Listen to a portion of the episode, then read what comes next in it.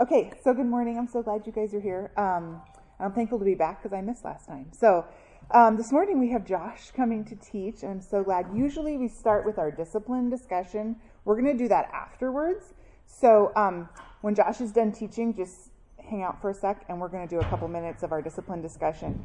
Um, on the front of your notes, there's this piece of paper that says prayer examples. Go ahead and take that and put it in the back, because we're not going to do that right now. We're going to do that at the end. Um, that's great. And then uh, we'll talk about that when we get there. All right.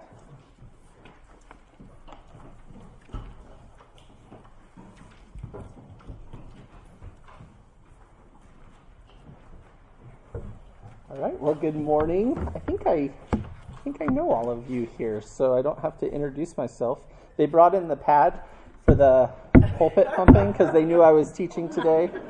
My extreme aggression and enthusiasm when I preach, they wanted to tone that down. Somehow, a few years ago, I got asked to teach a conference for the um, women's retreat on prayer, and um, I think that was the Lord wanting to sharpen me and convict me and grow me in regards to prayer. And then now I've taught the Wellspring lesson on prayer, which I think is the Lord telling me that I haven't learned enough and I need to be more convicted about prayer, which um, prayer is obviously a crucial and sweet and precious part of the Christian life, but it's also typically one of the most neglected disciplines um, for some reason. And, and it's not always that case, right? Uh, but in many people's lives, uh, if if they were to share an assessment of their prayer life, they'd say, well, maybe I'm more of a well-wisher than an intentional prayer warrior. Um, I, I, I, I share a lot of positive sentiment with people. Oh, I'll be praying for you, or, you know, with, with really sweet intentions. But when it comes down to daily disciplined devotion and interaction with the Lord, it, it may be lacking, and, and oftentimes is. I, I doubt any one of us would say, oh, my prayer life has arrived. It's exactly where I want it to be. And if so, that's great. I commend you on that. Um, but prayer is, is just one of the most precious, sweetest gifts from the Lord. And it also can be intimidating. Um, where do I start? What do I pray for? What should it look like? And what I hope for this morning is that we'll have an opportunity to look at God's Word and really see a sweet example of prayer for us, talk through some of the aids to a life devoted to prayer and some of the obstacles, and then kind of wrap up with some practical helps for how to grow and progress in regards to our prayer life. Some of you have heard me tell this story. I think I actually stole it from John Anderson in an article that he wrote on prayer, where he shared of a story that's told about a small town in the South where for many years this town had been a dry town. So no no alcohol served in this um, town. One day, a businessman in the area decided to build a tavern, and in response to this new tavern, a group of Christians from a local church became concerned and planned an all-night prayer meeting to ask God to intervene. Shortly after the prayer meeting that night, lightning struck the bar and burned the tavern to the ground. In the aftermath of the fire, the owner of the tavern sued the church, claiming that the prayers of the congregation were responsible for his loss. But the church hired a lawyer to argue in court that they were not responsible. And after his initial review of the case, the presiding judge began the trial with an official statement. He said, "No matter how this case comes out, one thing is clear. The tavern owner believes in prayer, and the Christians do not." Ouch. Ouch. Prayer is a good revealer. Your prayer life is a good revealer of what you think about God, what you think about yourself, and what you think about the precious gift of actually having access to the Lord in prayer, in intimate fellowship. Uh, in this season, the Lord has provided some just sweet opportunities for my family, unique things that have come up. Um, one was we got to meet Shane Doan. Does anybody know who Shane Doan is? Okay, he's a hockey player. He was the captain for the Coyotes, for the Arizona Coyotes, for a really long time. He's been retired for a couple years. We like hockey. Um, I like hockey. My kids like hockey. And so we went to a game, and he came in and visited with us. And this, and he's a believer, which is really sweet. So we got to talk about the gospel and about Caleb and about the Lord. And um, and it was just a wonderful time. But he, he walked in the door, and I'm gonna, I'm going to be honest. My heart kind of fluttered a little bit. It was pretty exciting for me as, you know, this guy that I grew up watching play hockey and loved to see came in. And then, on top of that, I got to talk with him.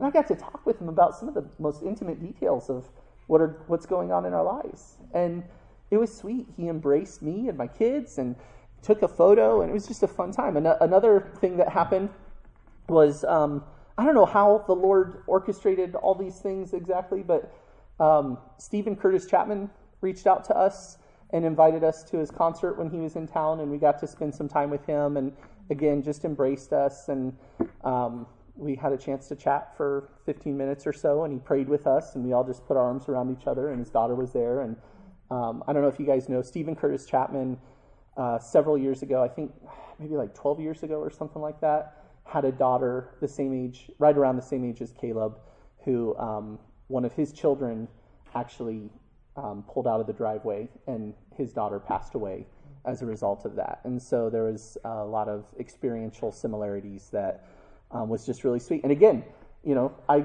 grew up hearing his music, being blessed by that, and got to spend time speaking with him. Those were sweet instances.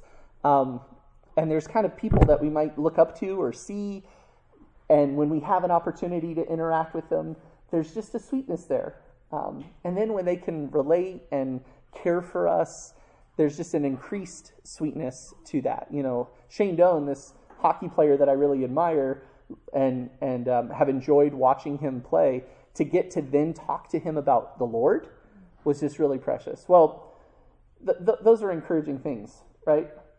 Those are nothing compared to the fact that the creator of all things makes himself available to us and is willing to interact with us and care for us and tend to us in regards to the most intimate, special, sweetest, difficult, every category of life things. We have access to God. We would never have this apart from Christ. And the fact that we do have it is an immense privilege that we need to we need to be disciplined to take advantage of and, and benefit from the kind of fellowship and interaction that we can have with the Lord. Martin Lloyd-Jones says this in regards to prayer. He says, prayer is beyond any question the highest activity of the human soul, and therefore it is at the same time the ultimate test of one's true spiritual condition. There's nothing that tells the truth about us as Christian people so much as our prayer life. Ouch. Ultimately, therefore, one discovers the real condition of his spiritual life when he examines himself in private, when he is alone with God. And have we not all known what it is to find that somehow we have less to say to God when we are alone than when we are in the presence of others? It should not be so, but it often is, so that it is when we have left the realm of activities and outward dealings with other people and are alone with God that we really know where we stand in a spiritual sense. His point here is, if you find great joy in talking with people about the greatness of God, but neglect to talk with God about the greatness of God, that's a sign that there's hypocrisy in you that needs to be rooted out and dealt with. If you're eager to talk about spiritual things with everybody but the Lord, your priorities are backwards. Oswald Chambers says this, prayer does not fit us for the greater work. Prayer is the greater work, right? Prayer is not a preliminary that we do up front and then we get into what really matters. One of the best things we can do with our resources, with our time, is to pray. And just think about it for a moment. No one has greater control, greater influence, greater prov- provisions, greater resources than the Lord. And so to have a disproportionate sense in our lives where we seek to control and do, but fail to the one, to go to the one who actually does and enacts his perfect will is, is an inconsistency that needs to be dealt with. So what we're going to do this morning is we're, we're going to be looking at the discipline of prayer and how we might cultivate a prayer life, a consistent prayer life to the Lord, or how we might bolster our prayer life or affirm the things that are going well in your prayer life, whatever category you fit into. Hopefully, um, Scripture will be a blessing to you this morning as we l- look at the truth of God's Word and we talk about prayer. And prayer really is a discipline. It's, it's oftentimes not something that just flows naturally, right? It, it requires effort, intentionality, thoughtfulness, planning. And yes, prayer can pour out of our lives at certain times, and, and that's crucial. That's important. We should have times where we're confronted with an issue and just all that flows out is just, Lord, help. Oh, Lord, give me strength. Oh, Lord, do this. But that shouldn't be the entirety of our prayer life. Prayer is one of the most sweet, precious, intimate, encouraging, emboldening, comforting practices in the Christian life. And at the same time, it can be intimidating. It can be confusing. It can be disheartening when we have expectations that we're holding God to and he doesn't live up to those, right? I've prayed for this over and over and over, and the Lord's not hearing. Well, the point or the problem is never God's absence or that he's not hearing. It's the heart that we bring into it, what our expectations are that we're placing on God. God is faithful. He never fails to hear. He never fails to listen. He never fails to answer, but he acts in accordance with his will. And so when we feel those things, it, it's not something that we should neglect the reality that we feel that way, but it's not a problem with the Lord. It's something in us that needs to be addressed and that the Lord is doing in us. And we'll talk about that a little bit later. Sometimes we don't perceive any change. We don't seem to uh, see an effectiveness of our prayer, or sometimes we just might feel overwhelmed. What do I pray, pray for in this instance? This is a confusing situation, and I'm not even sure what the right thing to pray for is right now. And so we might neglect prayer. Well, prayer is a crucial discipline. It's a tremendous benefit, and it should be a core part of the Christian life, part of our daily discipline to fellowship with the Lord in prayer. And as, as I've said, it's oftentimes a neglected discipline. John Piper says this, one of the great uses, I think this is funny, and it sounds like he's kind of going on a rant against these things, but I, th- I think it's convicting. He says, one of the great uses of Twitter and Facebook will be to prove in the last day that prayerlessness was not from a lack of time.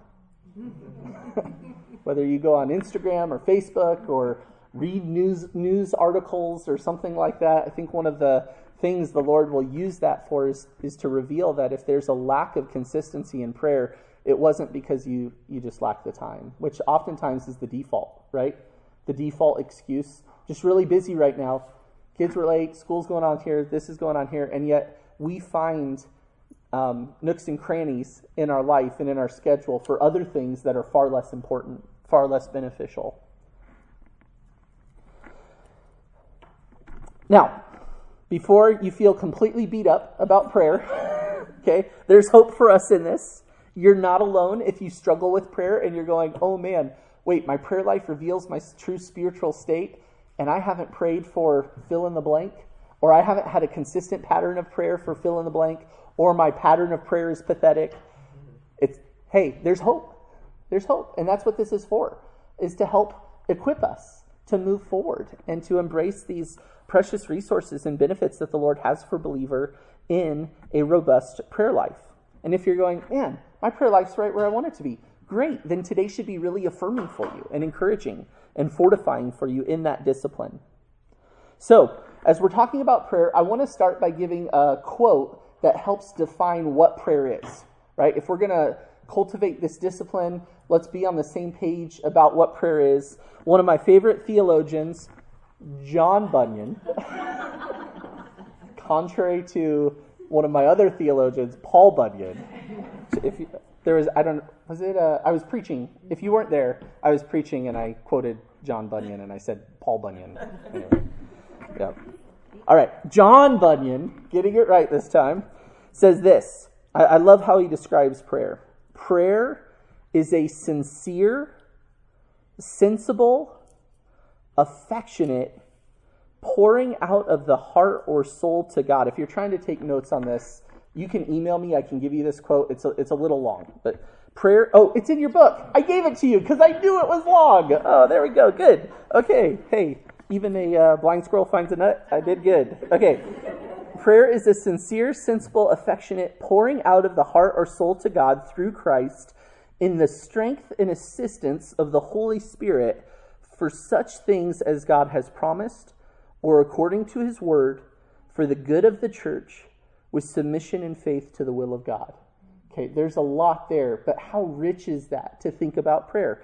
It's a sincere, sensible, affectionate pouring out of the heart or soul to God. And I think those those words that he uses there, sincere, sensible, affectionate, pouring out of the heart or soul to God. Sometimes we want to compete those things with one another. Hey, I just need to be real and pour out my heart to God. And we use that as an excuse to not be sensible. But there is a way to, with sensibility, with sincerity, with affection, with genuineness, pour out our heart and our soul to God.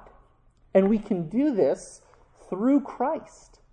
He has made it possible for us to come before the throne of God in prayer and fellowship, in the strength and assistance of the Holy Spirit. And as we pray, what should we be about? Well, such things as God has promised, or according, um, according to his word. One second here. I didn't turn off the Wi-Fi, and I just got a phone call, and it was a spam risk oh. on my iPad. Sorry about that. Okay. Um,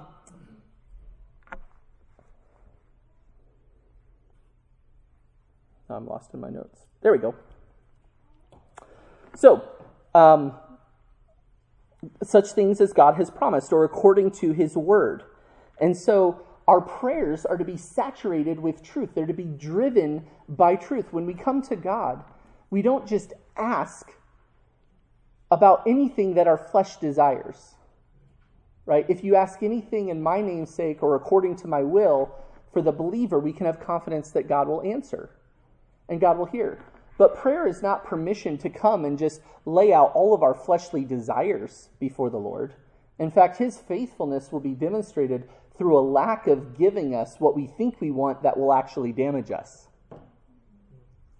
So true prayer, as we come to God, should be um, praying for things that God has promised or things that are according to his word.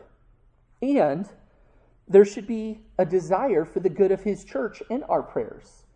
That doesn't mean we don't pray for th- we don't pray for things personally, but there's a thought that there are things beyond myself that I'm considering, and it's the good of God's people. And we even see that in Jesus' instruction to the disciples. If you just follow the pronouns, they're plural. Give us this day our daily bread. Lead us not into temptation. Deliver us from evil. And so there's an emphasis on the church, and always with submission and faith to the will of God. Jesus is a great example of this, right? He presented his request to the Lord. Sincere, emphatic, take this cup from me if there's any other way. And yet what? Not my will, but your will be done. There's a humility and a submission in faith to God's wisdom. So prayer is a sincere, sensible, affectionate pouring out of the heart or soul to God. It's, it's simply communication with God that's humble and dependent, submissive, even fearful, appropriately so, as John spelled out on Sunday and as he'll be working through with us, the appropriate fear of the Lord. Now, what's the purpose of prayer? Turn to John fourteen thirteen.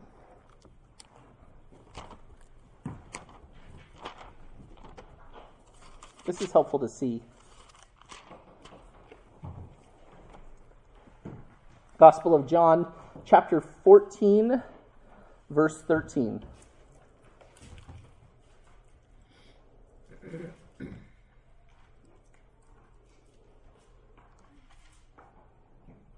Whatever you ask in my name, that will I do, so that the Father may be glorified in the Son. The ultimate purpose of prayer is the glory of God. Right, that's the, the church kid answer to pretty much every question. What's the purpose of fill in the blank? Oh, the glory of God. What's the purpose of our struggles? Oh, to give glory to God. What's the purpose of prayer? To give glory to God. Well, it's true.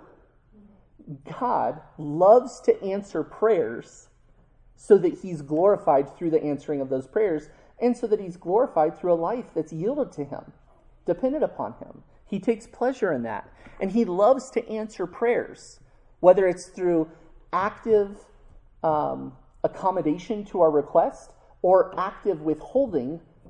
He is answering those prayers, and he's doing it to glorify himself, which should be our greatest desire.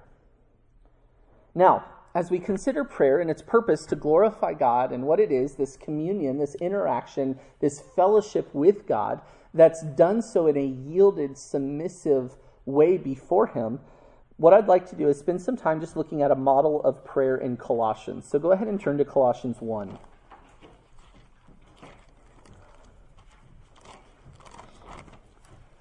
I just love to watch Paul's prayer for the Colossians unfold here. What we're going to do is we're just going to make some observations about things that he thanks God for, and then his actual requests.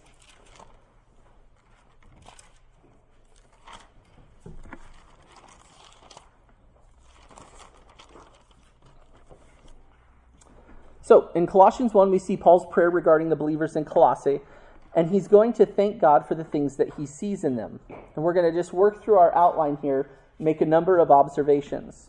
It's important to understand everything that is worthy of praise, everything that we thank God for that's truly pleasing to him, it originates out of God.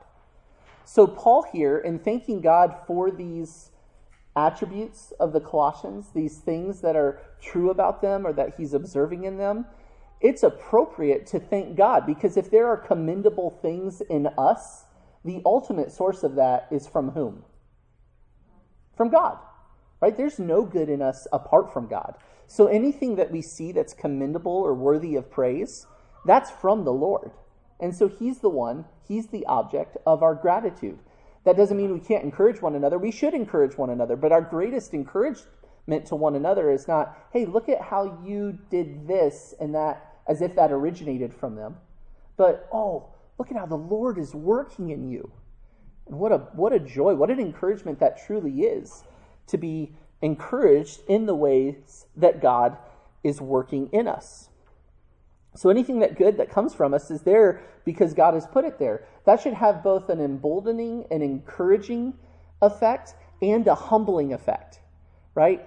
If I encourage you by saying, wow, you did this and you did this and you're a really strong person and that's just really great, that encouragement might actually have unintended consequences of puffing somebody up. If your encouragement is, look at what you did. Yeah, I did do that. Look at me. Hey, I got the, you know. And obviously none of us would, hopefully none of us would say that overtly, but we know what goes on in our hearts. And and there's a potential. But if you say, hey, look at what the Lord is doing in you, that actually encourages us with fruit of what God is doing in our life and intentionally directs us to join with you in gratitude and praise to God for what he's doing. Look, look at what God's doing. Oh, God's using me in that way? Oh, isn't he kind? Isn't he gracious? So we're going to see Paul's thanksgiving here, but this is thanks to God for the fruit that God is producing in the Colossians. Now, let's read verses three through eight. We'll start there. Colossians one, starting in verse three. We give thanks to God, the Father of our Lord Jesus Christ, praying always for you, since we heard of your faith in Christ Jesus and the love which you have for all the saints, because of the hope laid up for you in heaven, of which you previously heard in the word of truth, the gospel, which has come to you, just as in all the world also it is constantly bearing fruit and increasing, even as it has been doing in you also since the day you heard of it and understood the grace of God in truth, just as you learned it from Epaphras, our beloved fellow bondservant or slave, who is a faithful servant of Christ on our behalf, and he also informed us of your love in the Spirit. So, some observations from this passage of Paul's thanksgiving. First, number one, he thanks God for their faith in Jesus. Their faith in Jesus. And we see that in the first part of verse four. Since we heard of your faith in Christ Jesus. And this is really the most exciting report that he could hear. They have faith in Christ Jesus. Ever since the moment he heard of their faith in Christ Jesus, he gives thanks to God. Paul had never met these believers, most of them. He had never met personally. He hasn't visited them, but the report has come of their trusting confidence in Christ. And this is where the gospel really starts for somebody. They, they entrust themselves to Jesus. They have faith in Jesus as the Christ, as the Messiah, as the Holy One, sent of God, the anointed one, who would be the one to take away sins and be the acceptable sacrifice and overcome death, to right the wrongs of our sin and provide a way of reconciliation back to God.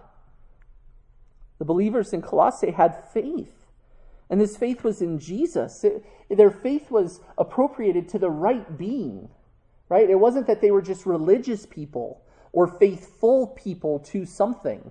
No, they had faith in Christ. And this was a tremendous blessing. And what we find in this, if you're praying for a believer, if you're praying for another believer, there is always something to thank God for. This is a tremendously helpful practice, especially when working through conflict within the body of Christ, or when there's somebody and you go, man, they're, they're just, they bug me, they annoy me, they're this, I have expectations, they're not meeting my expectation, we kind of bump heads, you know, we don't get along. Listen, there is a way to cultivate gratitude for every other believer, because you can praise God that they have faith in Christ. They're a sister in Christ or a brother in Christ. And so you can give praise to God for that, and you can thank God for that. And that does something very very humbling, very sanctifying to your heart when you force your disposition through discipline to go from discontentment towards somebody else to gratitude for God's work in them. And if you're thinking rightly about the gospel, if you're thinking rightly about what you needed in your own sinfulness to be made right from God, an acknowledgement of God's work in somebody else, and that that same sacrifice of Christ's blood that has washed you cleansed from your sin has also forgiven them of their sin, and these obstacles to fellowship and to care and to love for them, God was willing to overcome those obstacles and even worse ones of sin through Jesus, to be reconciled and wants a relationship and has a relationship with them. It puts things in perspective for us as well. If you're praying for a believer, there's always something for which to give thanks. And we should give thanks for this. We should praise God for this reality. Number two, we see Paul express thankfulness for the Colossians' love for the saints. Saints, that's your next blank in your outline. And we see that in the second half of verse four. Look again at what he says. Since we heard of your faith in Christ Jesus and the love which you have for all the saints. And this is the next manifestation in the gospel in their lives. There are results of genuine faith. They have genuine faith in Christ, but that genuine faith in Christ is being expressed through love for the saints. The gospel has taken effect in their heart by the gift of faith from God. And one of the first things that evidences this true faith in God is love for believers. John thirteen, thirty-four and thirty-five, Jesus says, a new commandment I give you, that you love one another, even as I have loved you, that you also love one another. By this, all men will know that you are my disciples, if you have love for one another. One of the greatest markers of our fellowship with God, of our love for Christ, of our faith in Christ, is a love for one another. And so Paul thanks the Lord for this love that these dear brethren have for all the saints. And it's an indiscriminate love. There's intentional language here. They love all the saints. And one of the greatest ways you can guard yourself from sin is by cultivating this kind of indiscriminate love for others. Just think about it. Selfishness, greed, covetousness, anger, bitterness, discontentment, all of these things can be set aside by an active pursuit of love, an expression of love for others above yourself. And as I just mentioned, notice how Paul thanks God for their love for all the saints. There weren't some believers that they loved and some that they didn't because of fill in the blank. Now, what Paul isn't saying is, thank God for the intimacy of your friendship and how it's completely similar in every case, right? That's not, that's not the meaning of indiscriminate love, that every relationship looks exactly the same. There are going to be people that you're closer with, people that you're not as close with, people that you interact with more, interact with less. That's okay. That's not a sign of a lack of love. It could be if you're making those decisions intentionally to push people away because they're not meeting your expectations or desires of what they would be for you. Okay, that's that's something that would need to be addressed in our hearts. But if just the nature of my life and the flow of my life, I'm pouring out my life in love and our circles intersect here, we serve together and we interact and do these types of things, that's not necessarily something that has to be corrected. That's not what Paul's getting at here, the love for all the saints. But there is a willingness to die to oneself for the benefit of others indiscriminately. And so if it's this person in the body of Christ who needs need, who has a need, and I can help fill it, I'm going to serve that person the same way that I would seek to serve this person who needs help. I don't have to fill every need, right? The body comes alongside and fills in those gaps, but I'm not thinking, oh, I kind of like this person, so I'm going to help them, but this person always just rubs me the wrong way, so I'm going to distance myself. That's discriminate love. And Paul here acknowledges that these saints have, have a love for all the saints. There's indiscriminate love. And that's worthy of thanking God for. That's a commendable virtue. And then number three, he thanks God for the hope in heaven. That's your third blank. Hope in heaven. Believers have a special hope. Look at verse five. Because of the hope laid up for you in heaven, in which you previously heard in the word of truth, the gospel. A hope that is worthy of thanking God for. There's a hope laid up for the believer or reserved or in store in heaven. A Christian can endure hardship, endure persecution, persevere through trials, press on in tragedy, all because Christians have a hope in something outside of ourselves and something outside of our immediate circumstances. What a gift from the Lord. What a gift from the Lord, an untouchable gift. Every other source of comfort outside of God is completely vulnerable and completely vain. If your hope is in something outside of the Lord for life's hardships and troubles and difficulties, it is just completely susceptible. And yet the hope that God offers in forgiveness of sins, reconciliation to him, fellowship with him, his purposes for his own glory, and ultimately eternity with him, those things can't be touched, no matter what life's circumstances bring. There's just a tremendous sweetness of that for the believer. And for the believer, we possess this hope, and that hope transforms how we live on this earth. And that is absolutely something for which to give thanks to God.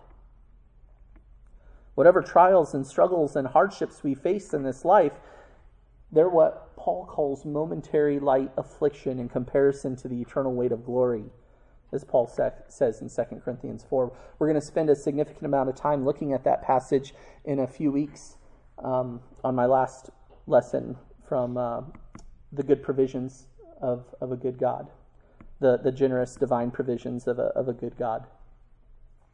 Moses is a great example of this. Turn over to Hebrews and, and hold your place in Colossians, because we're going to be coming back there. But Hebrews chapter eleven.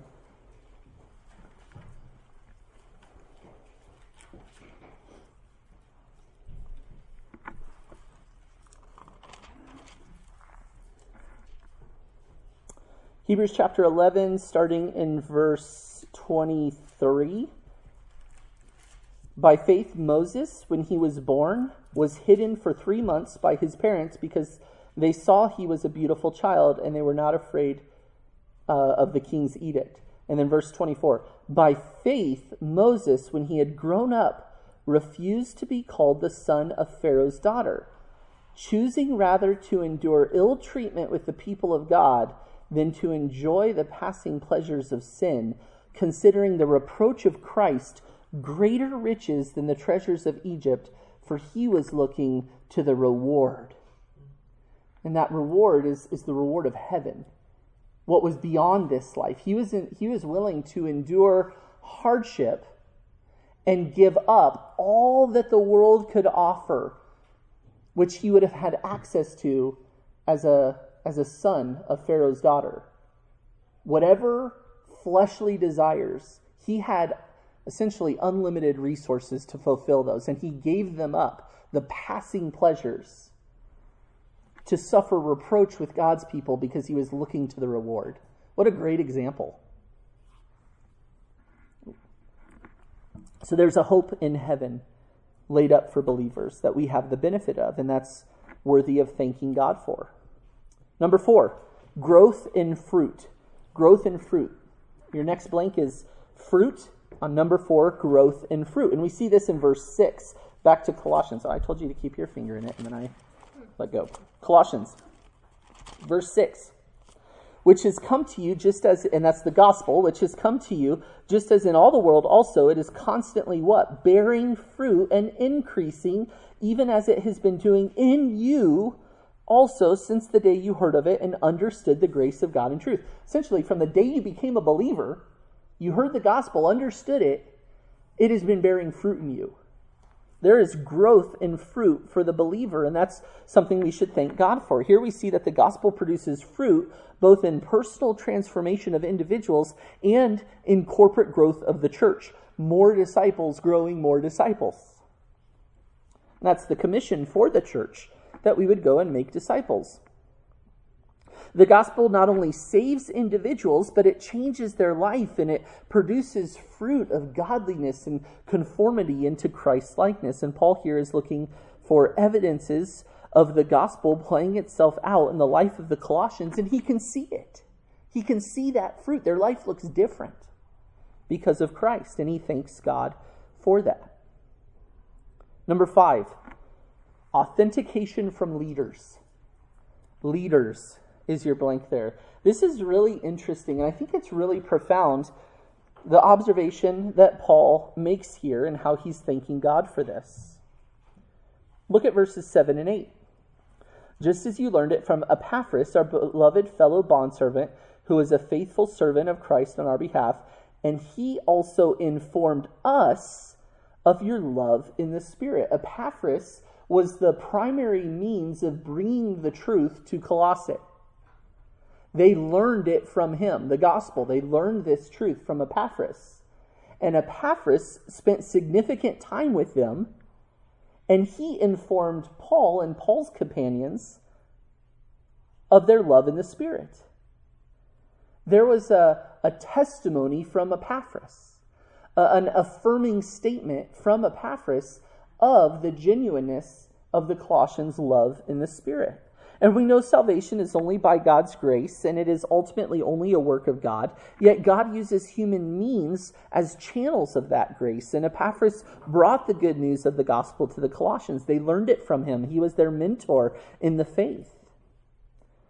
And as such, he authenticated their faith. He testified to their faith. He reported that it was authentic, that it was true, it was real. He could see it as one who was with them, and he assessed it as true or genuine. And this is definitely something the gospel produces and is something to give thanks of God for. When those around you, the mature, can look at your life and say, God is at work. That is an encouragement. That's a kindness of the Lord, to have that kind of affirmation, encouragement in the Lord.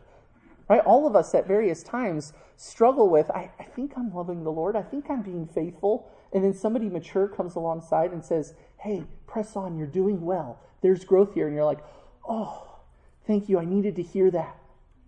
Faint-hearted, discouraged. And that encouragement just is a blessing from the Lord to spur me on. Yet in order to have this authentication from leaders, you actually have to have leaders in your life. Right?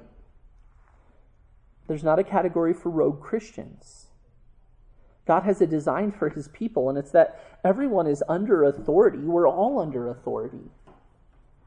Right? I'm an elder in this church. Whose authority am I under?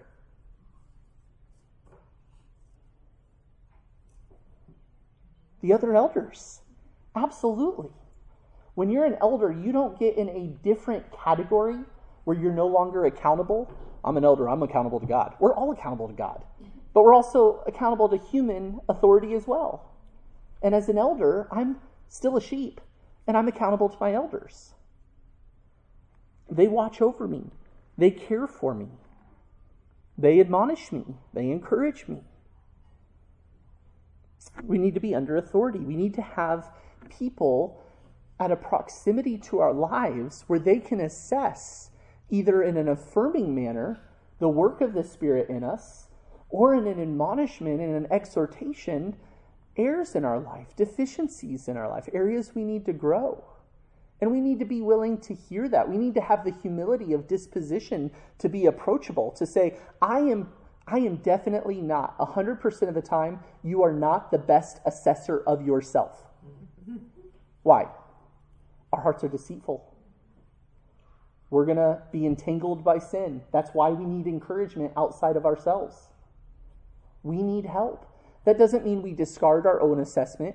We need to be faithful to bring our hearts to God's word with admonishment and encouragement. We hear that.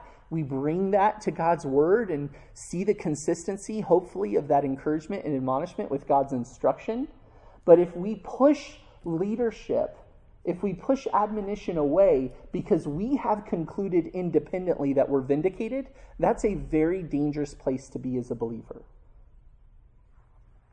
We need leadership in our life to be able to identify what's going on and where we're at spiritually. This is a gift from the Lord. And it may be uncomfortable. I get that. It is uncomfortable. It's difficult to lay our lives bare and to care more about our own personal sanctification than the hurt that comes when you're told that you're not just walking faithfully or obediently in a certain area. Years ago, a few, a couple years ago now, we were um, reading a book, Frog on a Log. You guys know this book? It's super cute. It's it's a frog on a log, and he's everything's rhyming. And we were reading it as a family, and um, Caleb Caleb just thought it was the funniest thing. But it has a line. It says. So it's it's talking about all these different animals and what they do. And one of the lines says, parrots sit on carrots. So it's talking about each animal, and then it comes up with something that they're sitting on that rhymes. Parrots sit on carrots, lions sit on irons. And it says, and then the frog says, that doesn't sound very comfortable, to this cat who's telling him. And the cat says, it's not about being comfortable, it's about doing the right thing. And we just lost it. Our whole family started cracking up. About, okay, this lion's sitting on an iron. First of all, they really had to stretch to find something that lion, lion sitting on an iron. Um, got to get my South roots coming out when I say that one. But so, but it's not. But I love that phrase that we just laughed about. It's not about being comfortable. It's about doing the right thing. Well, that's that's true in life. How often do we default to what's comfortable at the expense of what's right? So being close to leadership. Being vulnerable, receiving correction, even when you may not agree in the moment or it's hurtful, it's not comfortable. But what's the right thing? Well, we need to be teachable. We need to be more concerned with God's glory and our holiness than our comfort. And that's hard. And that's especially hard when that authority has been abused in the past in a hurtful way. But God doesn't call us to do this because human authority never fails. And we're called to submit to human authority that we know will fail. Why? Because no human authority is put in that authority outside of God's divine will. And so behind every human authority is a divine God who is orchestrating that. So even when it hurts, even when it's abused, even when it's difficult, that doesn't get us off the hook from doing the right thing just because it's not comfortable. Words of wisdom from Frog on a Log. God just won't fail us in this design. He will use it for his attendant intended purposes in our lives. Small groups, if you're able, are a huge opportunity to be near to others. If small groups aren't options, be intentional. Find other ways to be connected with others in the church. And you all are doing that right now. So praise God for that. This isn't an admonition. Um, this is this is a excel still more in the very things that you're doing. In life, we'll have ebbs and flows of availability and accessibility of what that might look like, but we should be striving to be near to others, both for others' benefits. We are used to encourage others and affirm what God is doing in their life, and others are used to encourage and spur us on in what God is doing in our life. When we see something like that, like what we see in our passage in Colossians, it's important to consider, could somebody pray this prayer, giving thanks to God for these things in regards to us, in regards to you? Do you think about these types of things in your prayers? Right? These, this isn't the model. Here's the standard. Pray for this, pray for this, pray for this, pray for this. This is an example. This is what's on Paul's heart. This is what is coming out. But there's a tremendous benefit to looking at Paul's example and saying, here's the things that were on his mind that he thanked God for and praised God for. Am I cultivating a disposition where these types of things are on my mind when I think about prayer? If our prayer is limited to life's conveniences or inconveniences, we're missing out on a wealth of benefit when our prayers are actually saturated with spiritual content consistent with Scripture. Okay, now we're going to transition from the things that Paul gives thanks for to Paul's position, uh, petitions. And we're going to speed up here a little bit. First, Paul prays, and his petition is for their thinking. Look at verse nine. For this reason also, since the day we heard of it, we have not ceased to pray for you and to ask that you may be filled with the knowledge of his will in all spiritual wisdom and understanding. He prays for their thinking, that they would be filled. This is like wind filling a sail on a sailboat that propels it forward. That they would be filled with knowledge, wisdom, and understanding, all thinking categories, right? Things that go on in our in our minds where we have knowledge and then we have wisdom, the ability to apply that understanding appropriately to the situation. And then he says in understanding, again, a comp- comprehensive acknowledgement of the reality of the situation that propels us forward. We need to know God's truth and how to apply God's word. This is a fight what you feel with what you know type of mentality, where our emotions aren't dictating what's right and true and what we think about things, but God's word is, and a, and a proper understanding of God's word and how it applies to various circumstances. And then he prays for their decisions. Look at verse ten.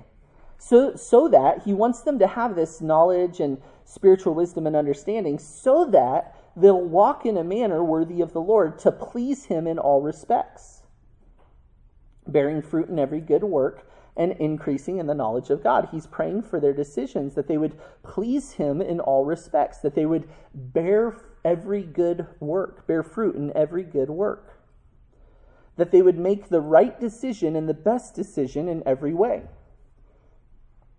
Have you prayed like that before in the morning? Lord, you know what's before me this day. Give me wisdom and understanding, even this morning as I open your word, to know your truth, and to be able to please you in every way today. Every decision that I make, every choice that I'm faced with, give me spiritual insight and wisdom so that I conduct myself in a way that's pleasing to you. Oftentimes we pray for more tangible things. I pray that something wouldn't get canceled. I pray that this meeting goes well. I pray that this interaction is productive. I pray that um, this, you know, that my children obey or, or something. And those things aren't bad to pray for.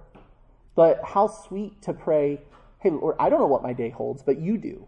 Give me strength and wisdom to be able to navigate whatever comes along my way in a way that honors you and is pleasing to you. Sometimes what we find is that it's easier to pray about the end outcomes than our personal holiness in the process of those events.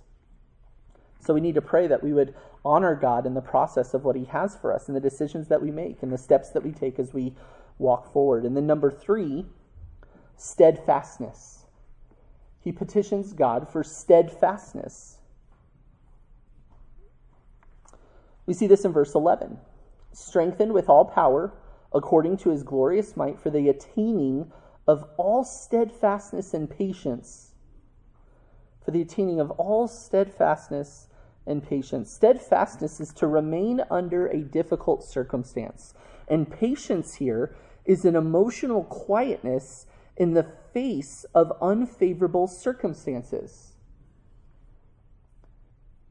Really what this is, is a, a yielding and trusting of God, and not a freaking out to life's various trials and difficulties.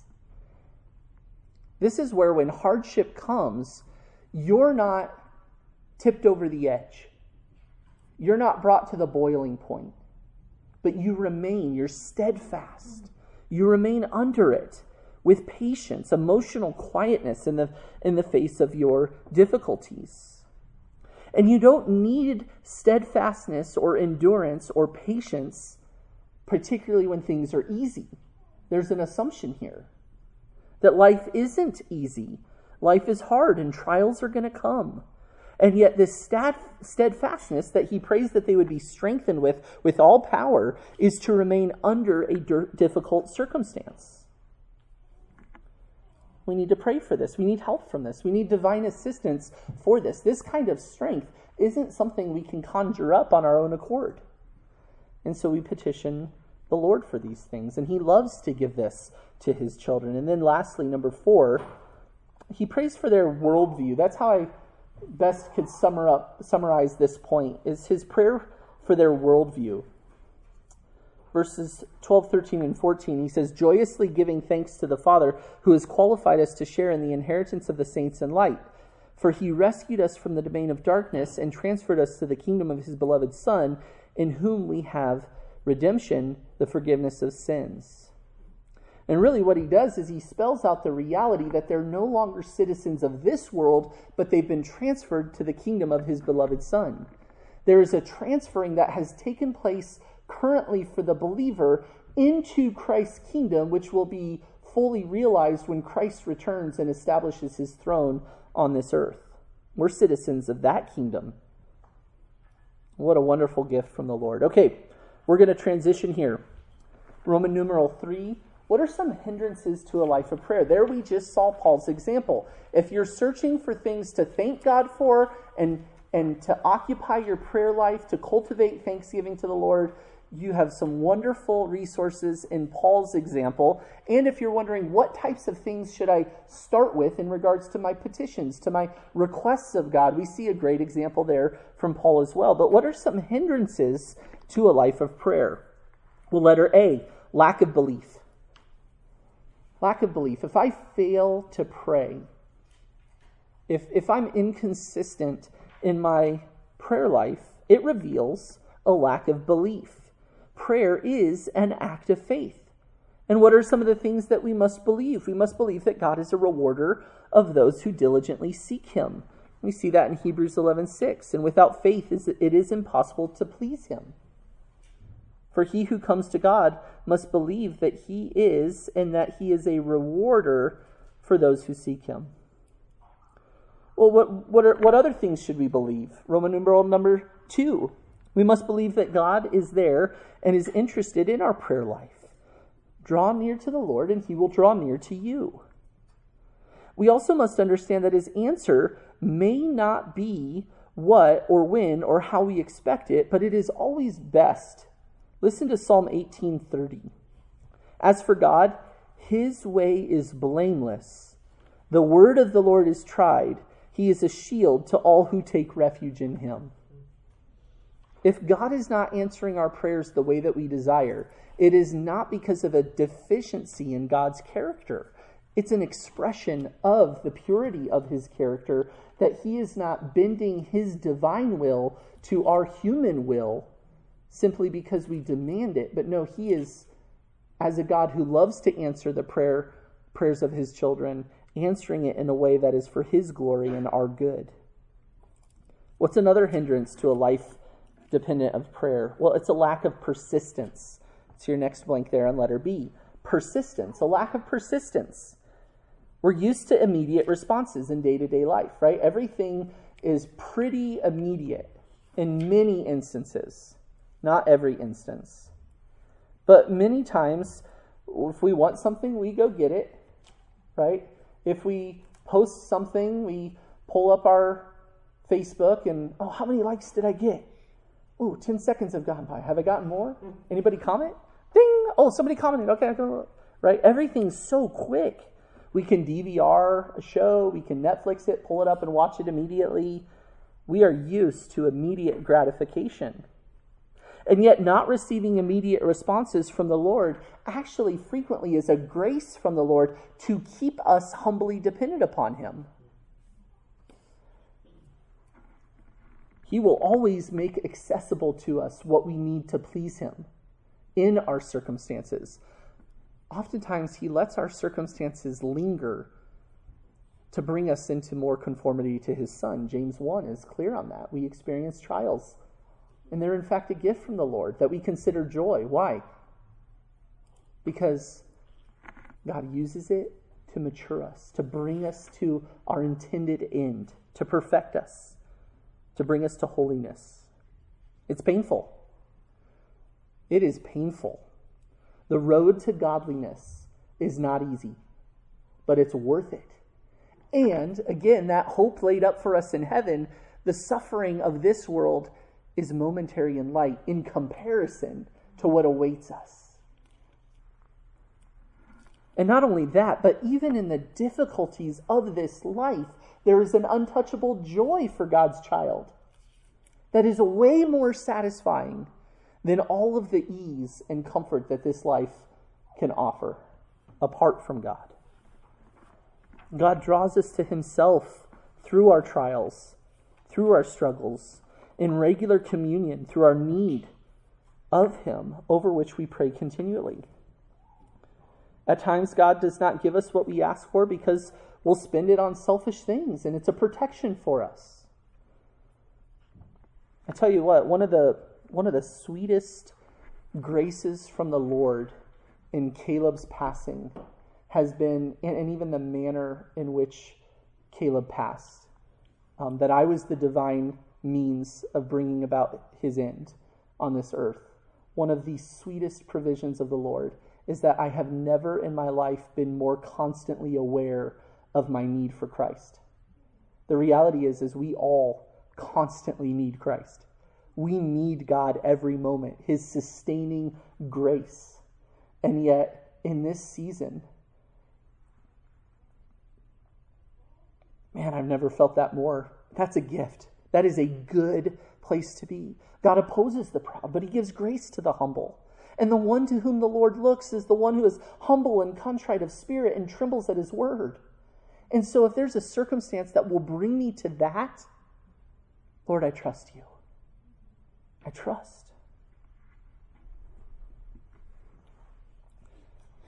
Next, a lack of preparedness. Letter C.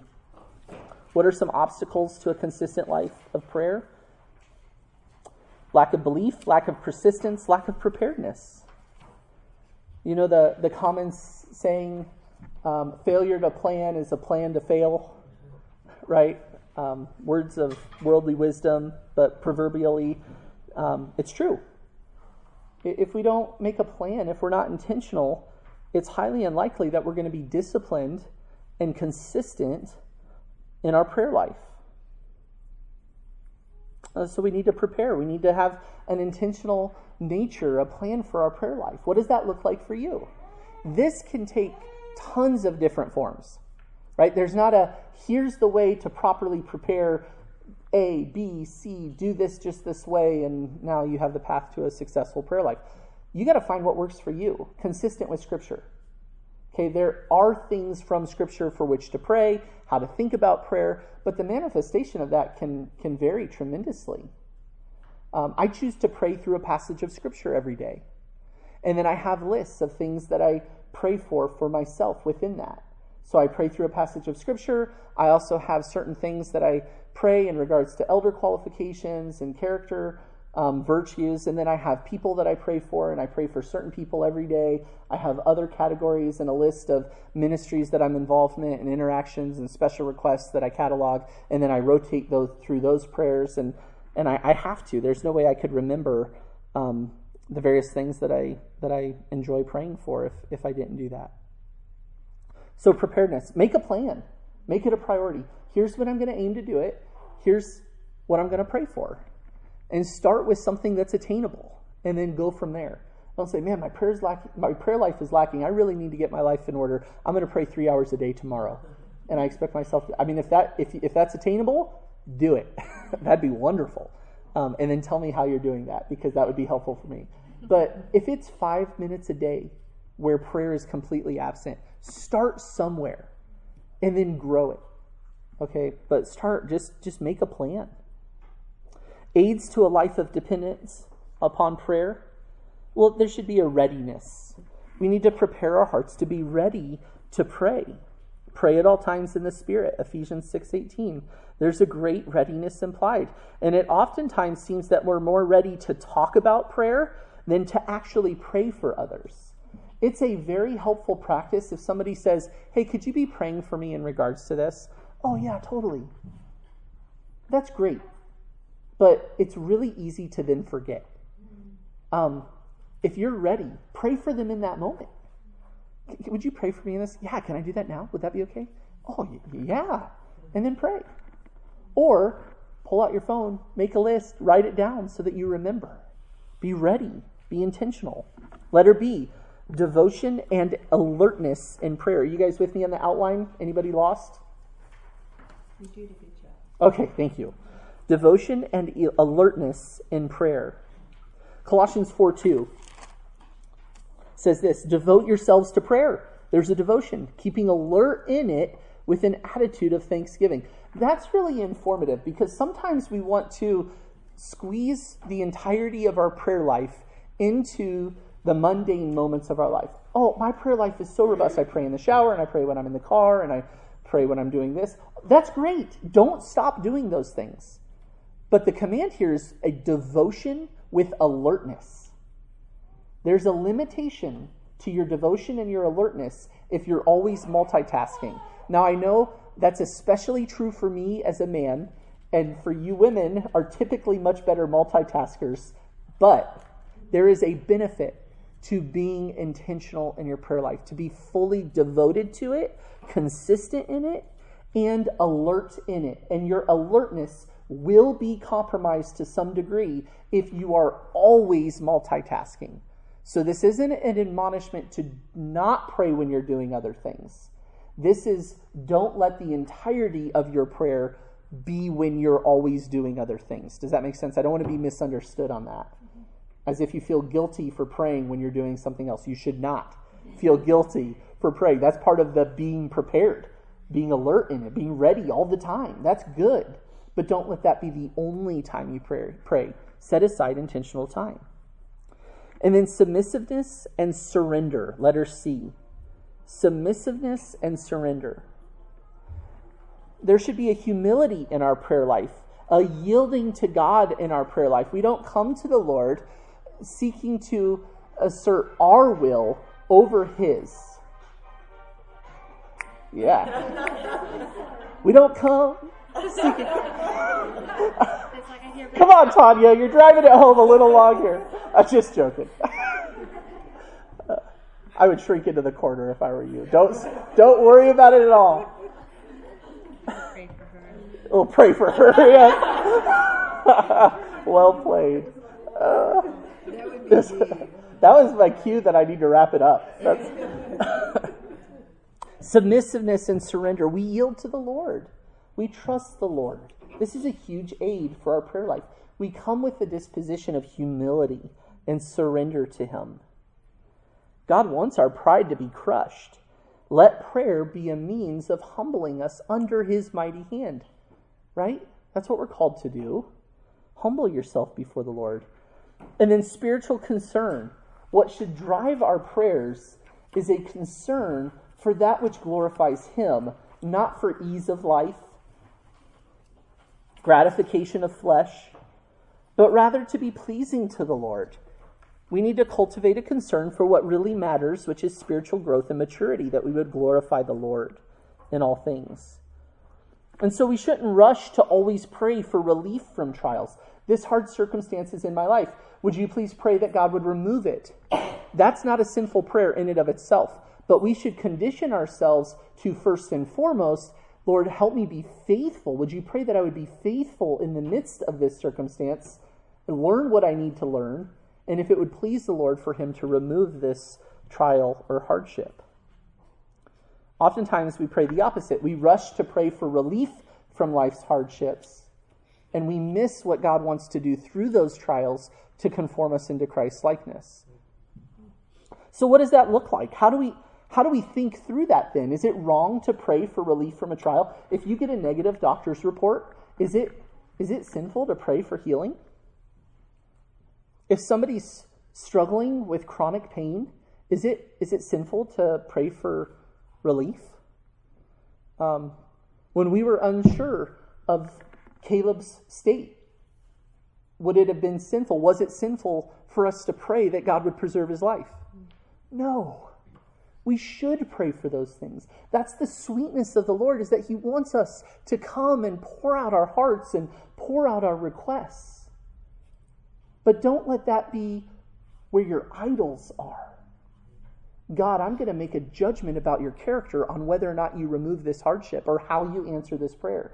No, Lord, first and foremost, help me to honor you. I have no idea what's happening right now. My life seems to be unraveling before me. Help me to be godly. Help me to endure. Help me to persevere. And Lord, this affliction, would you please remove it? Paul prayed that. Jesus prayed that. But what was his heart disposition before the Lord? Not my will, but your will be done. There was a yielding and surrender to Him. We must trust the Lord. We must yield to Him. This is how we can endure hardship and in fact mourn worshipfully. When we experience the sorrows of this world and we endure them, and yet we are yielded to the Lord, knowing that His character does not change. And so we trust, and we endure, and we pursue what is right and holy before Him. Well, those are some aids to a God-honoring prayer life. Prayer and the disciplines, as we ponder these things, Jesus often slipped away to pray. How much more important is it for us to make intentional time to pray? What does prayer look like in our homes? Is it a routine prayer at meals? Uh, are we cultivating a disposition of humble dependence upon the Lord, of spiritual concerns as we pray with our families? Are we ready to pray with one another?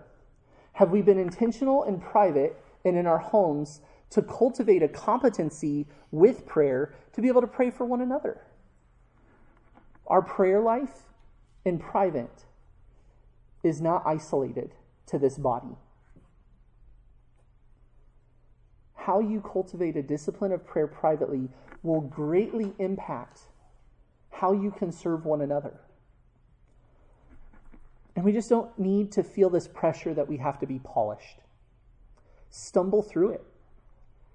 Don't wait to start caring for one another in prayer.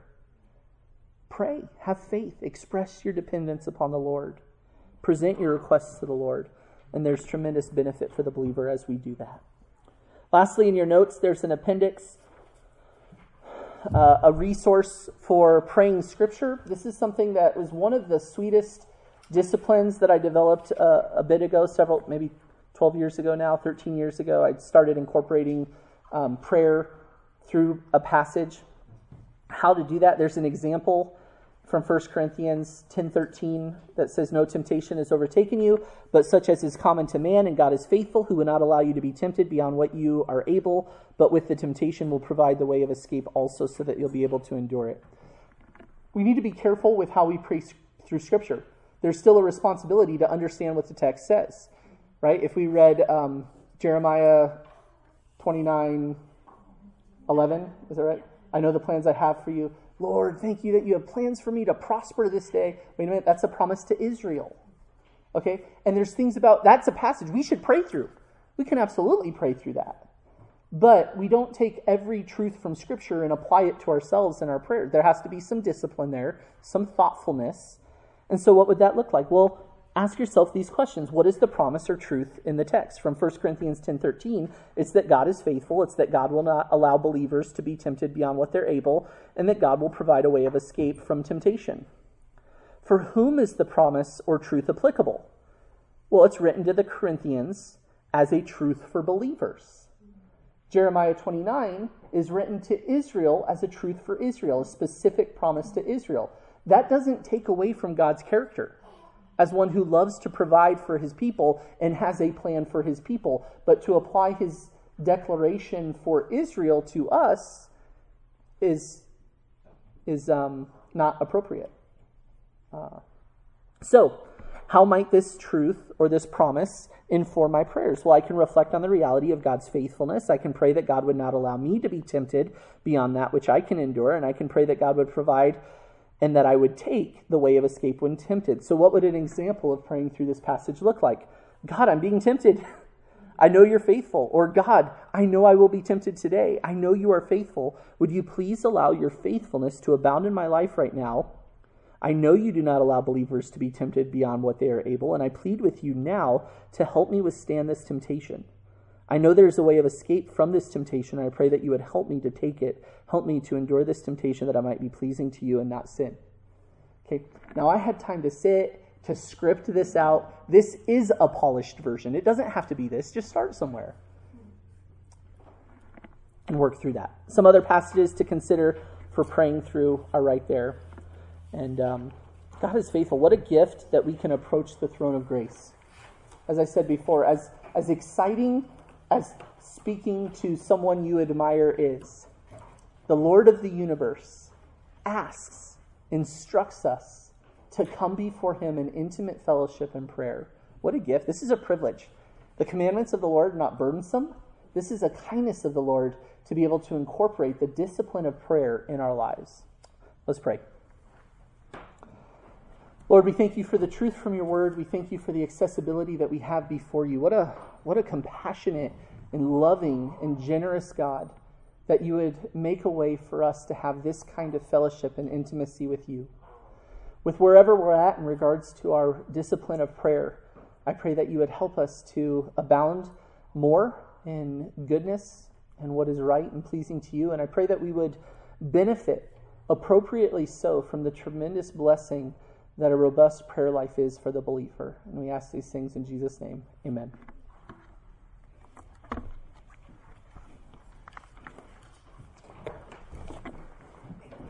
Yep.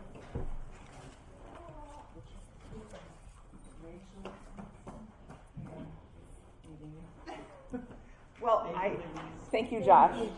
I have nothing to add to that, but I did want to explain this extra sheet that I told you to put in the back um, and talk through our disciplines really quick. Um, so um, just like Josh explained, prayer isn't just one method, but this paper is, um, I reached out to a number of ladies at G B C. Um, some of them are older ladies and some of them are my age, so I'm not going to call them older ladies. Um, But these are some ways that they practice their prayer life, how they have grown, how they have disciplined themselves. And I think it's it's important to understand that these ladies are all in different seasons of life. Some of them have little kids. Some of them have no kids at home. And so it's going to look different for everyone, wherever you're at and for your season of life. Um, what I do right now for my own practice of prayer wouldn't have worked for me when I had little kids. I just, it wouldn't have worked. Um, so, so just understand that, but feel free to read this through, and I hope it's an encouragement to you. Um, some of them said they were willing to share their names, and then some of them weren't. So I left all names off, um, and I changed all names, so you don't know who it is. But um, um, let that be an encouragement to you, just to some examples that ladies do. Um, I, I'm hoping that it's not a discouragement, like my life doesn't look like that.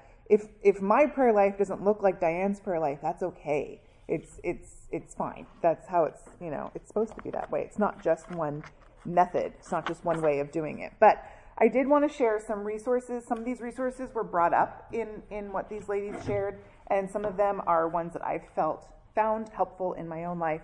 Um, so obviously, if we don't know what to pray, especially if we're not at home or sitting at a table or don't have our Bible in front of us, you can pray through verses you've memorized. This is one of the reasons we hide God's word in our hearts.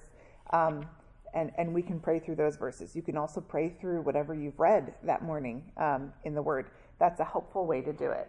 Um, this book, it's kind of new, came out in twenty twenty. I'm going to be an Anne Engstead really quick and just show you guys a bunch of books. Um, this one's called The Psalms, A Primer for Prayer, or A Primer for Prayer, um, depending on who you are. um, this was written by uh, Doctor Barrick. He is, he's retiring, but a professor at Master's Seminary. So the way that this works, on the left side of the page, it has a psalm written out. Yeah, left side of the page, it has a psalm written out. And on the right side, it's how to pray through that psalm. Like, it just spells it right out for you. So if you're struggling with, I don't know how to do this, um, this is a really helpful resource. Um, I try to do this. I don't do it every day because I don't have time, but it's a really, really helpful resource to work through. Um, another one, and this is mentioned in on this sheet, is the Valley of Vision. I think most of you are probably familiar with this. Everything I'm mentioning, minus one, which I'll explain, is available on our bookshelves. Um, so the Valley of Vision is was written by, again, as Anne would say, a lot of old, wise, dead guys. Um, so they're Puritans. Most of them are Puritans, not all of them. Um, and it's prayers that they have written. And I just really love reading through these. They, their language and the way that they word things is really just um it's really meaningful, and it's really neat to read through. And a lot of times I read through it and then I have to slow down and try to understand what they were saying. I think that's good for our hearts to do as well. So that's another good resource. Um what was the name? That's called The Valley of Vision. Um this one, Gospel Primer, we've talked about this before. I think this is especially helpful when I don't want to pray, you know, I don't feel like it. Read a little passage, you know, we've talked about they're just short little sections. Get your heart, focus on the Lord. Um, this one you all have, Wellspring Songbook. Um, you should have gotten it at the beginning of the year. If you didn't get it, let me know. I can uh, talk to Allie and get you one. You can read these songs, these worship songs, as a prayer. You don't have to sing them. I am just about physically unable to sing. You can read these out loud, and it can be your prayer to the Lord. Um, this might look familiar, our Wellspring Prayer Book. Um, In here, there's a week, there's more than a week, I think it's two or three weeks of examples of how to pray through scripture, basically what Josh was just talking about, um, and uh, sample prayer guides. If you're wanting to grow in your prayer life, use that. Again, if you don't have one, let me know. We can get you one. Um, this one is not sold out here, but it's something that I have found to be helpful in my life. And like what Josh talks about, what he does, he was talking about all his prayers, it's not going to work for everybody. What I do is not going to work for everybody. Um, and it's taken me a lot of years to find this. But it's a blank prayer book that you fill out on your own with different sections. And I choose a different section every day. And it keeps me focused. So those times when someone's like, or in small group, you know, this is happening, I say I'm going to pray for you, I can write it in here. And then I will remember. And um, I think that's a really uh, helpful way to have some sort of system for yourself to um, to keep you disciplined in the practice of prayer. But um, like Josh said, it doesn't. It's not the method that matters. That doesn't matter. But it's it's us before the Lord with a humble heart, and we're always seeking His will. And I wanted to share just one quick quote that I loved um, as I was talking to various ladies about this. Sarah Demarest, um, she said, "A believer who doesn't pray is like a wife who doesn't talk to her husband. or a child who doesn't talk to her parents. And there's something terribly wrong with such a relationship. And and that's been helpful for me. I want to speak to the Lord. I, I want to talk to him, and I want to um, hear from him in his word. And um, this is just one way that we can work on that. Yeah. I just want to share that there's an audio version of Valley of Vision. Oh, awesome. And I just found it really helpful. Yeah. Especially, like, you know, because there are those times, obviously, that you need to set aside for prayer, but there's also right. times you're in the car. Right. Yeah, and you can listen through that. Right. Beautiful, especially because those prayers are so poetic. Yeah. It just like resonates in my mind later when I've heard it. That's good. It just, not, and then there's also a prayer book called Psalms by Teacher Bonhoeffer. It's just a nice, small book. It's not yeah. really just, you know, but very deep about when you do the Psalms. All right. So, yes, yeah, so any of these um, that I shared are available on the bookshelves, and we don't have a whole lot of time, so go ahead and go to your groups. Thanks, guys.